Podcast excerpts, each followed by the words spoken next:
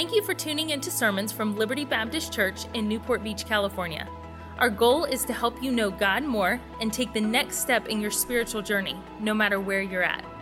If you have questions about God or about Liberty, you can connect with us at libertybaptistchurch.org. We pray that the Lord will use this message to be a help and encouragement in your life.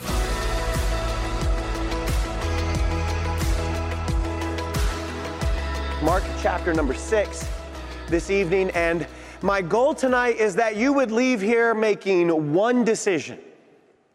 Just one decision tonight. And this is the decision that you would choose to do the right thing no matter what. That you would choose tonight that you would do the right thing no matter what. Now, most people don't have a problem with the first part of that statement that you would do the right thing. In fact, I think most people would agree with that. You ought to do the right thing. Even unbelievers would think, well, you, you should probably, in whatever, whatever situation you find yourself in, whatever predicament you find yourself in, you should do the right thing. It's, it's not the first half of the statement that we uh, find is so difficult, it's the back half of the statement that we would do the right thing no matter what. No matter what it may cost us, no, no matter what it may uh, bring our way, no matter how much trouble it may land us in, no matter how many difficult conversations are on the other side of it, but that we would choose to do the right thing no matter what. There is a very famous photograph. Perhaps you've seen it. It's taken between the years of 1936 to 1938. It shows hundreds of young men who appear to be dock workers of some sort, maybe, maybe day laborers, perhaps. I think we have the photo, but they're, they're all giving the Heil Hitler salute. Hundreds of thousands of men lined the road as Hitler made his way down, and they're all giving Hitler the salute, except one man. He's circled in the photograph. You, you see him stand out there. And one man defiantly folding his arms, refusing, that no matter what anyone else is doing around him, refusing to salute Adolf Hitler. Years later, a woman came forward and identified that man and said that that man in the photograph was, in fact, her father. The man is thought to be named August Landmesser. He was sentenced to a labor camp because it was discovered that he was, in fact, engaged to a lady by the name of Irma Eckler who herself was a Protestant by religion, but a Jew by nationality. And since it was forbidden, it was illegal at that time in Germany to be engaged to someone of, uh, of Jewish descent, he was sentenced to a labor camp. Eckler, the woman that he was engaged to, died in a concentration camp some years later. Landmesser, the man in the photograph, who is so defiantly folding his arms, would be drafted into forced military service where he would die in battle. Would you do the right thing no matter what? You ever feel like the man in the photograph? Do you ever feel like everyone around you is saluting something that you know to be totally wrong and, and against God and just not right? The world that we live in, the, the times are evil and the days are crazy. And it feels like every day you wake up to hear something else spiraling out of control. And now more than ever, God's people must choose to do the right thing no matter what. So, what is your plan to ensure that you do that? That's what I want to talk about tonight. Do you have a plan? Do you have a plan to ensure that no matter what everyone else around you may be doing, you're going to do the right thing? If you're married, have you talked to your husband or your wife about that plan? If you have children, have you talked to your children about that plan? Maybe have you talked to your parents or your siblings about the plan to ensure that you do the right thing no matter what? Certainly, you have a plan.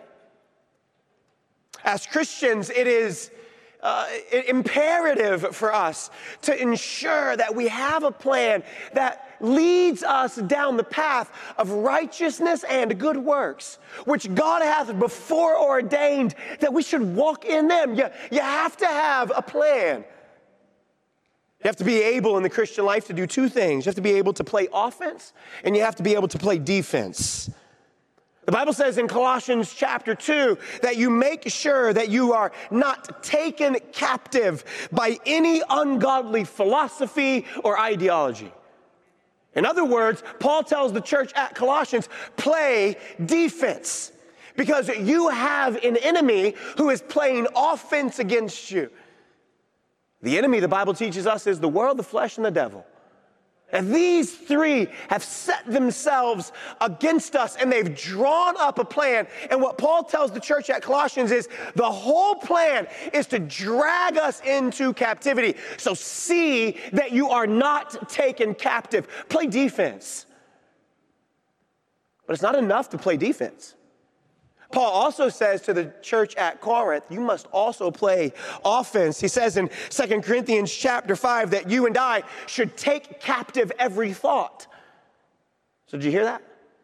He tells the church at Colossian or at Colossae, see that you're not taken captive. But then he tells the church at Corinth, and take captive. In other words, be on the offense.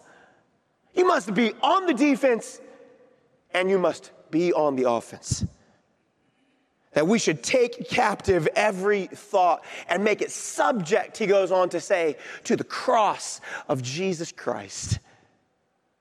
So, what's your plan? How are, how are you going to ensure that you will do the right thing no matter what? How are you going to ensure that your family will do the right thing no matter what? How will you play offense and how will you play defense? So that you are not blown about with every wind of doctrine like so many are. Well, in Mark chapter 6, we're told the story of two men. One man refuses to do the right thing no matter what. And another man, he does the right thing no matter what it may cost him. Two men in the text one is a man by the name of John the Baptist, and the other is a man by the name of Herod. John in the text is thriving and surviving. He has a plan. He does the right thing no matter what it may cost him. Herod in the text is a man who is taken captive. The story picks up in Mark 6 and verse number 14. And King Herod heard of him. The him there is Jesus. So King Herod heard of Jesus, for his name was spread abroad. And he said, Herod said, that John the Baptist was risen from the dead, and therefore mighty works do show themselves in him. Others said that it is Elias, which is Elijah, and, and others said that it is a prophet or as one of the prophets. Verse 17 reads, And Herod himself had sent forth and laid hold on John. So, so watch, here's what's happening here. In verse 14 and verse 15 are playing out in real time in the book of Mark. But then verse 16 all the way to verse 30 is it's going back and telling the story. So here's Jesus going around all the region doing all of these miracles and wonders and signs. He has all this wonderful teaching and crowds are flocking to him. And Jesus has sent out the disciples. The disciples have performed miracles. The disciples have taught about the coming of the Messiah. And everybody hears about it, including Herod. And when Herod hears it, he says, That must be John the Baptist back from the dead. Now, the only way you know that is because of what the verse says, verse 17 For Herod himself had sent forth and laid hold on John, and he put him in prison. So if you were watching this by way of a movie, in between verse 15 and verse 16, there would be this, this intermission. It would go five years earlier. So here's what's happening. Herod hears about John. That's Jesus. That, or Herod hears about Jesus and says, That's John back from the dead. And then he goes back and he retells the story. And here's how it goes. Verse 17 Herod had sent forth, laid hold on John, bound him in prison for Herodias' sake his brother Philip's wife, for he had married her. And John had said unto Herod, It is not lawful for thee to marry thy brother's wife. And therefore Herodias had a quarrel against him. And she would have killed him, but she could not. For Herod feared John, and knowing that he was a just man and holy, and observed him, and he, and he heard him and did many things, and heard him gladly. And when a convenient day was come, that Herod on his birthday made a supper to his lords and his high captains and chief of estates of Galilee. Then when the daughter of the said Herodias came in and danced and pleased Herod and them that sat with him, and the king said unto the damsel, Ask of me whatsoever thou wilt, and I will give it thee. And he sware unto her, Whatsoever thou shalt ask of me, I will give it thee unto half of my kingdom. And she went forth and she said unto her mother, What shall I ask? And she, the, her mother, Herodias, says, The head of John the Baptist. And she, which is Salome, the daughter, the damsel, and Salome came in straightway with haste unto the king and asked, saying, I will that thou give me by and by in a charge, in a charger, the head of John the Baptist. Look at verse 26. And the king was exceeding sorry. Look here, he knew what the right thing to do was, but he didn't do it. The king was exceeding sorry, and yet for his oath's sake, and for theirs sake which sat with him, he would not reject her. And immediately Herod sent an, an executioner and commanded John's head be brought, and he, the executioner, went and beheaded him, John, in prison. He brought John's head in a charger and gave it to the damsel. And the damsel gave it to her mother. Would you do the right thing no matter what? Have three ideas from the text by way of contrast of these two men. Three things that we should plan that we will do in order to do the right thing. Let's bow together for prayer, shall we? Our Heavenly Father, I pray that you'd use your word in our lives. Father, hide me behind your word, fill me with your spirit. Set a watch before my lips and keep the doors of my mouth. And may I not say anything apart from the leading of your spirit and in line with your word. Father, and I pray that you would use your word to strengthen your people today. Shape us, mold us, make us into your image. And may we be willing to do the right thing, no matter what. And in Jesus' name we pray. And all the church said together, Amen. I know in the text it doesn't look like it, but John is the one who's thriving and surviving. Herod is the one being taken captive and losing. So, how can we be like John and not Herod? How can we ensure that we do the right thing no matter what? Three things. Number one, First, you must commit to live for the glory of God. You must commit to live for the glory of God. Eh, eh, Herod contrasted with John. Herod lives for his own glory. Herod lives for his own wants. He does what he wants, when he wants, how he wants. All Herod cared about was what he wanted. Herod lives a life of self glorification. Herod lived for the glorification of self. If he, if he wanted to do something, he did it. And if he didn't want to do something, then he didn't. This is the way that most people live.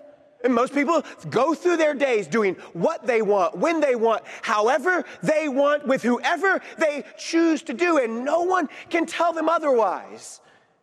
It's an exercise in self glorification. It's seen most clearly when Herod in verse 18 or in verse 17 uh, sins and takes Herodias, his brother Philip's wife, for he had married her. So Herod married Herodias, and the problem with that is Herodias is Herod's sister in law. If that's not messed up enough, the Bible teaches us in the book of John that Herodias is also Herod's niece. So he marries his sister in law and niece. That's some crazy West Virginia stuff right there.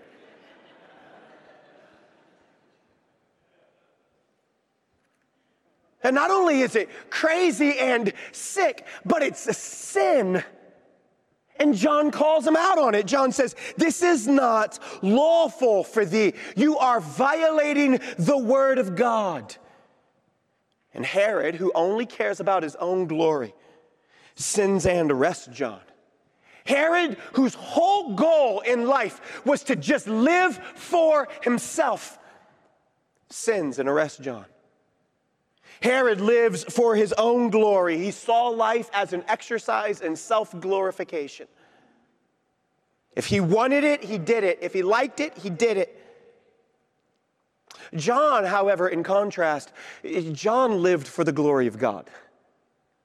Herod lives for the glorification of self, but John lives for the glorification of God. Let, let me show you what I mean. Over and over in John's uh, account in the Gospels, and there's not a lot of space in the Gospels given to John, but, but there's several, and most of them at the beginning of the Gospels. But over and over, you'll see John saying, I'm a voice crying in the wilderness, I, am a finger pointing, I, I'm simply a light shining. In, in, modern day vernacular, John understood that Jesus was the groom and he was the best man. And as the best man, his whole goal in life was to ensure that everybody's eyes were looking at the groom.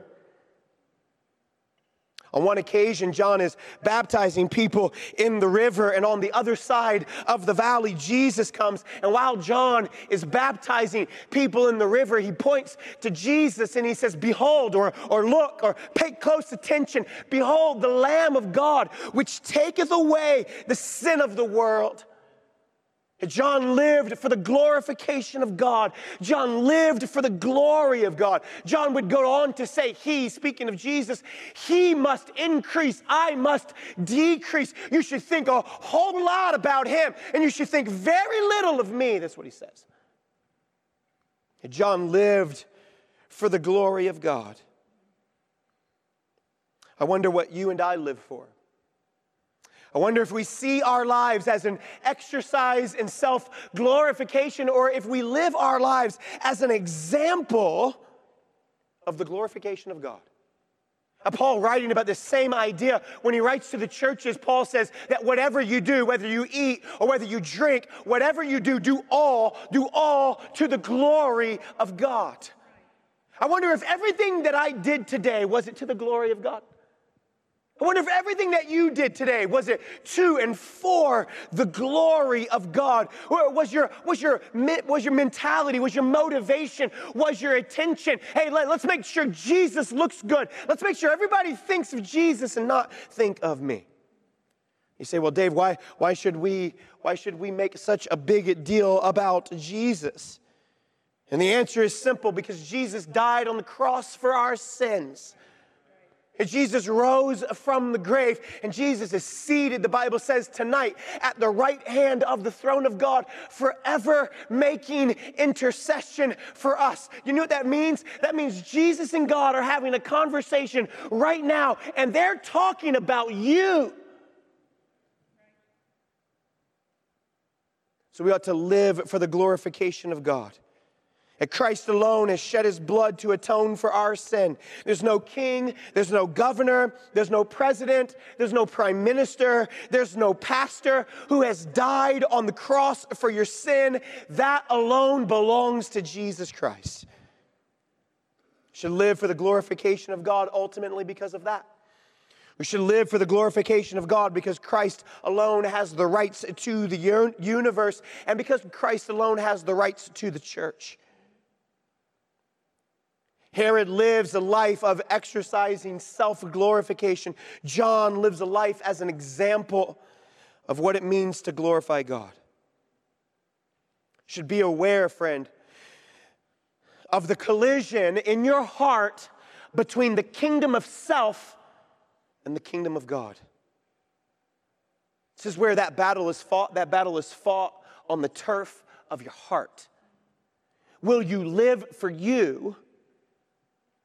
Or will you live for Him? Every morning that you and I wake up, we ought to ask ourselves, how can I glorify God today? In the middle of your day, you ought to stop and think, Am I living for God today? And at the end of your day, as you reflect on all that was accomplished, can you say it was all accomplished for the glory, the beauty, the excellency of our Lord Jesus Christ? Want to thrive and survive as a Christian in 2021? You better make this decision. You better live for the glory of God. Number two, want to thrive and survive? Want to do the right thing no matter what? You better live tough minded. You better live tough minded. It's, it's tucked away in the verse. We, we almost read right over the top of it, but it's verse number 17. For Herod himself had sent forth and laid hold on John and bound him in prison for Herodias' sake. You see the, you see the phrase? Bound him in prison. See that phrase? Now, the reason that that phrase does not immediately jump out of the text to you is probably because you've never been bound up and thrown into a prison. But if you've ever been bound up and thrown into prison, that's the first thing you recognize when you read that text. Don't believe that there's enough talk about this in the Christian church today. It's kind of assumed in church today that if we follow God long enough, if we navigate the difficulty and the troubles and the brokenness of this life, if, if we just tuck our sin away and we keep our sin very polite, then somehow in the end we'll get to where we really want to be. It's a Winnie the Pooh version of the Christian life. The Christian life is not Winnie the Pooh. And if you're going to grow in your sanctification, if you're going to live for the cause of Christ, if you're going to live for the glory of God, you must commit to be tough minded. This is John. John is a man who is tough minded. Secure people, tough minded people live with this, they live with integrity. And John is tough minded. It, it, it's seen in several ways.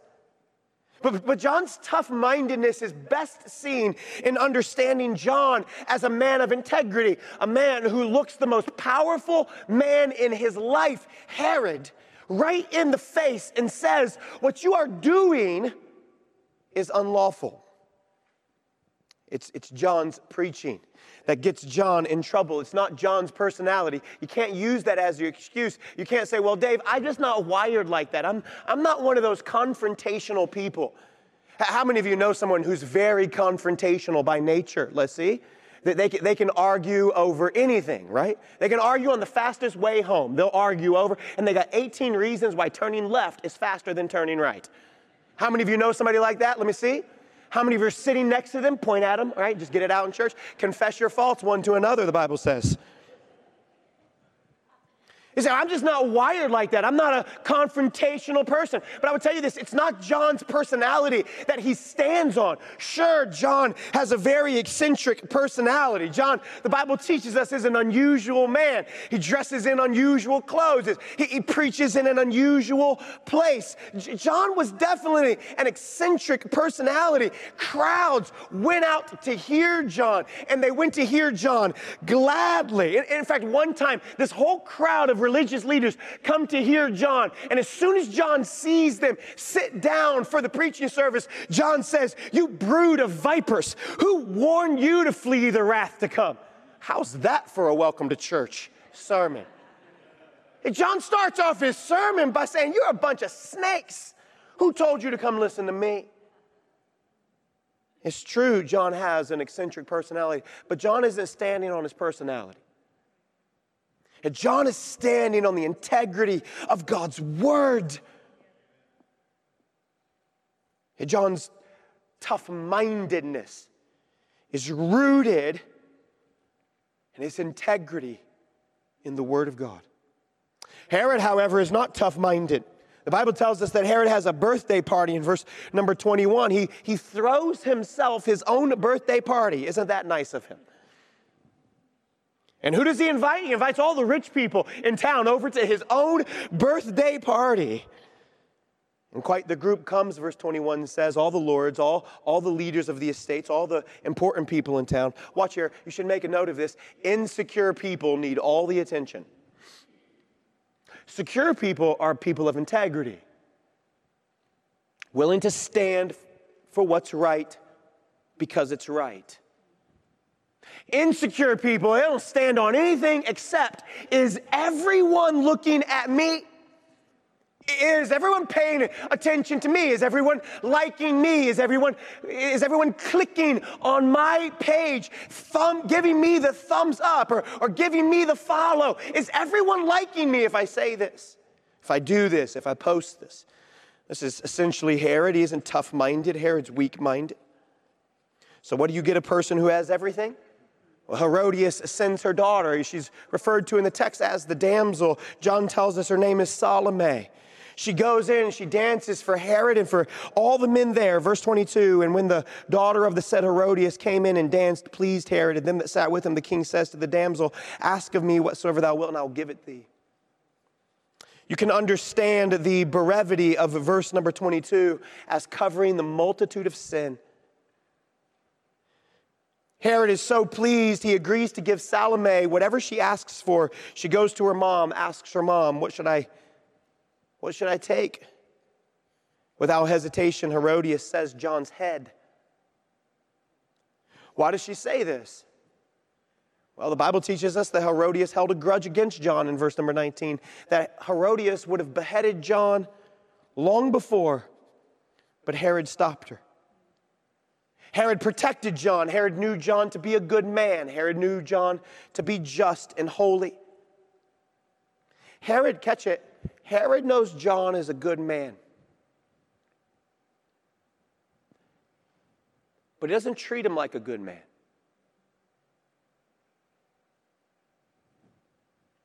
He treats him like a prisoner. Herod knows the right thing to do, he just doesn't have the courage to do it. He lacks the will needed he lacks the tough mindedness to do the right thing. As I read these verses in my study, I found myself talking to myself. Anybody ever talk to themselves? If you didn't raise your hand, you do talk to yourself. You were just doing it right there. You're like, should I raise my hand? Are people to think I'm weird? If you raise your hand, people are to think you're weird. Don't raise your hand. My wife tells me, Dave, you're allowed to talk to yourself as long as you don't answer yourself. It's when you answer yourself, we got problems. As I read this, I found myself asking, would I do the right thing even if it weren't convenient? Would I have the courage to do the right thing the tough mindedness to do what is necessary. John lives tough minded. John lives for the glory of God. If we're going to thrive and survive in this world, we must commit to do those two things. But there's one more. Last one. We must third, first, live for the glory of God. Second, live tough minded. Third, live word saturated. John is a man who lives for the Word of God. John's boldness, John's integrity, John's courage, John's tough mindedness does not come on a part of his personality alone. It comes on, a, on, on account of his confidence in the Word of God. Herod is confident he can do whatever he wants, whenever he wants, however he wants, and nobody's going to tell him otherwise. John is confident in the Word of God. He's drinking in the Word of God. He's hiding God's Word in his heart. He's meditating on God's Word. He's living out God's Word. He's pursuing God's Word. He's loving God's Word. He's allowing the Word of God to be a lamp to his feet, a light to his path, directing his steps, leading and guiding him all along the way. It's the word of God that gives John boldness. Let me, let me, let me show you by, by way of example of his life. In Matthew, Matthew's account of the same event, the Bible teaches us that between the imprisonment and the beheading, John has this season of doubt where he's wondering if, in fact, he got it wrong. Is Jesus not the Messiah? Is he not the Lamb? Is he not the groom? Is, is he not the light? And so John calls two of his disciples to him and he says to two of his followers, Go ask Jesus if he is the one that we were looking for or no. So the two disciples, they go and they get Jesus and they say, Listen, John's in prison and it's, it's, he's, not in, he's not in a good way of it. And, and he's wanting to know if he got it wrong or are you the Messiah? Seems like a pretty straightforward question. Yes or no? Are you the Messiah? Yes. Or are you not the Messiah? No. But how many of you know Jesus never answers the question yes or no, right? So Jesus says to the disciples, Tell John what you see. The deaf hear, the blind see, the lame walk. But that's a weird answer. It was yes or no. Tell John what you see. The deaf hear, the lame walk, the blind see. The followers, Matthew say, go back to John in prison. They say, John, we asked him the question. You told us to ask him. He gave us the weirdest answer. John says, What did he say? He said something like, The deaf hear, the blind see, the lame walk. John says, That's, that's good enough for me. And here's why it's good enough for John. That's an exact quotation of what the prophet Isaiah said the Messiah would do. So, do you see what Jesus is doing? Jesus is taking John in his moment of doubt and in his moment of discouragement and in his moment of despair, and he's dragging John right back to the Word of God. And he's saying, This is the Word of God, John. Stand on God's Word, not on the situation you find yourself in, not on uh, the exercise of self glorification, not on your own predicament, not on your own feelings. John, stand on the Word of God. And that one answer from Jesus is enough for John to kick his feet up, lay back on his prison bed, and wait for Herod to come in and take his head. There's never going to be a strong biblical commitment in your life or in mine apart from the scriptures. We must commit ourselves to be word saturated. You say, Dave, what does it mean to be word saturated? It means this that you read the Bible, that you know the Bible, that you hide the Bible in your heart you spend time in the Bible in the morning and you spend time in the Bible in the evening and you have post it notes of Bible verses. You have, you have notifications on your phone of Bible verses that you're regularly reading the Bible, that you're reading the Bible in the books that you're reading, that you have the Bible in your speech, that you talk of the Bible at the dinner table, that you pray the Bible in the evening, that you're taking in God's Word and you're living word saturated. If you're going to survive and thrive, if, you, if you're going to have a plan, if you will do the right thing no matter what, the Word of God is not incidental to your goal. The Word of God is essential to your goal. So, how much time do you spend in the Bible? How much of the Bible are you hiding in your heart? How much of this book are you letting shape your decisions, shape your affections, shape your entertainment, shape the way you choose to see life, shape the way you choose to engage with others in life? How much of this book are you allowing to take you and lead you and shape you and form you and make you into the man or the woman that God intends you to be? You have a pastor who preaches God's word. You ought to thank God for that. You ought to be thankful that you have a pastor who stands on God's word. Not many churches have a pastor like yours who loves God's word, who preaches God's word, who stands on God's word. That's a gift to a church. But it can't just be the pastor getting into the Word of God for you. If all you're eating is one meal a week, you're starving. You have to get into God's Word yourself. I challenge our church at Long Beach. Many of us can make at least this decision. I'm going to spend five minutes every day in God's Word. Now, now, some in the room, you, you, could clearly do much more than that, and you should do much more than that. But, but for the rest of us, we can at least begin there. I'm going to spend five minutes in God's Word every day. If you say, Well, I'm not even for sure where to start, let me tell you don't start in Leviticus. Okay, I don't know where you should start, but don't start there. You won't make it very long. How about the book of how about the book I was going to say numbers. How about the book of Psalms? Psalms is a beautiful book. David conveys all kinds of emotions, all kinds of feelings in that in that book. It's a song. They're prayers by way of song. It's beautiful. How about the Gospels, the story of Jesus? If you're more of a death and destruction guy, how about the book of Revelation?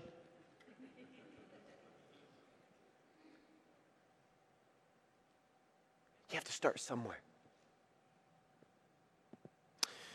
The contrast is seen in this, we're done here. The contrast is seen in that John stands on God's word. Herod, he just likes to hear God's word. You caught that in the text, didn't you? Look, look at it just, just real quick. Just look, just put your eyes on it just real quick. Watch this. Verse 20.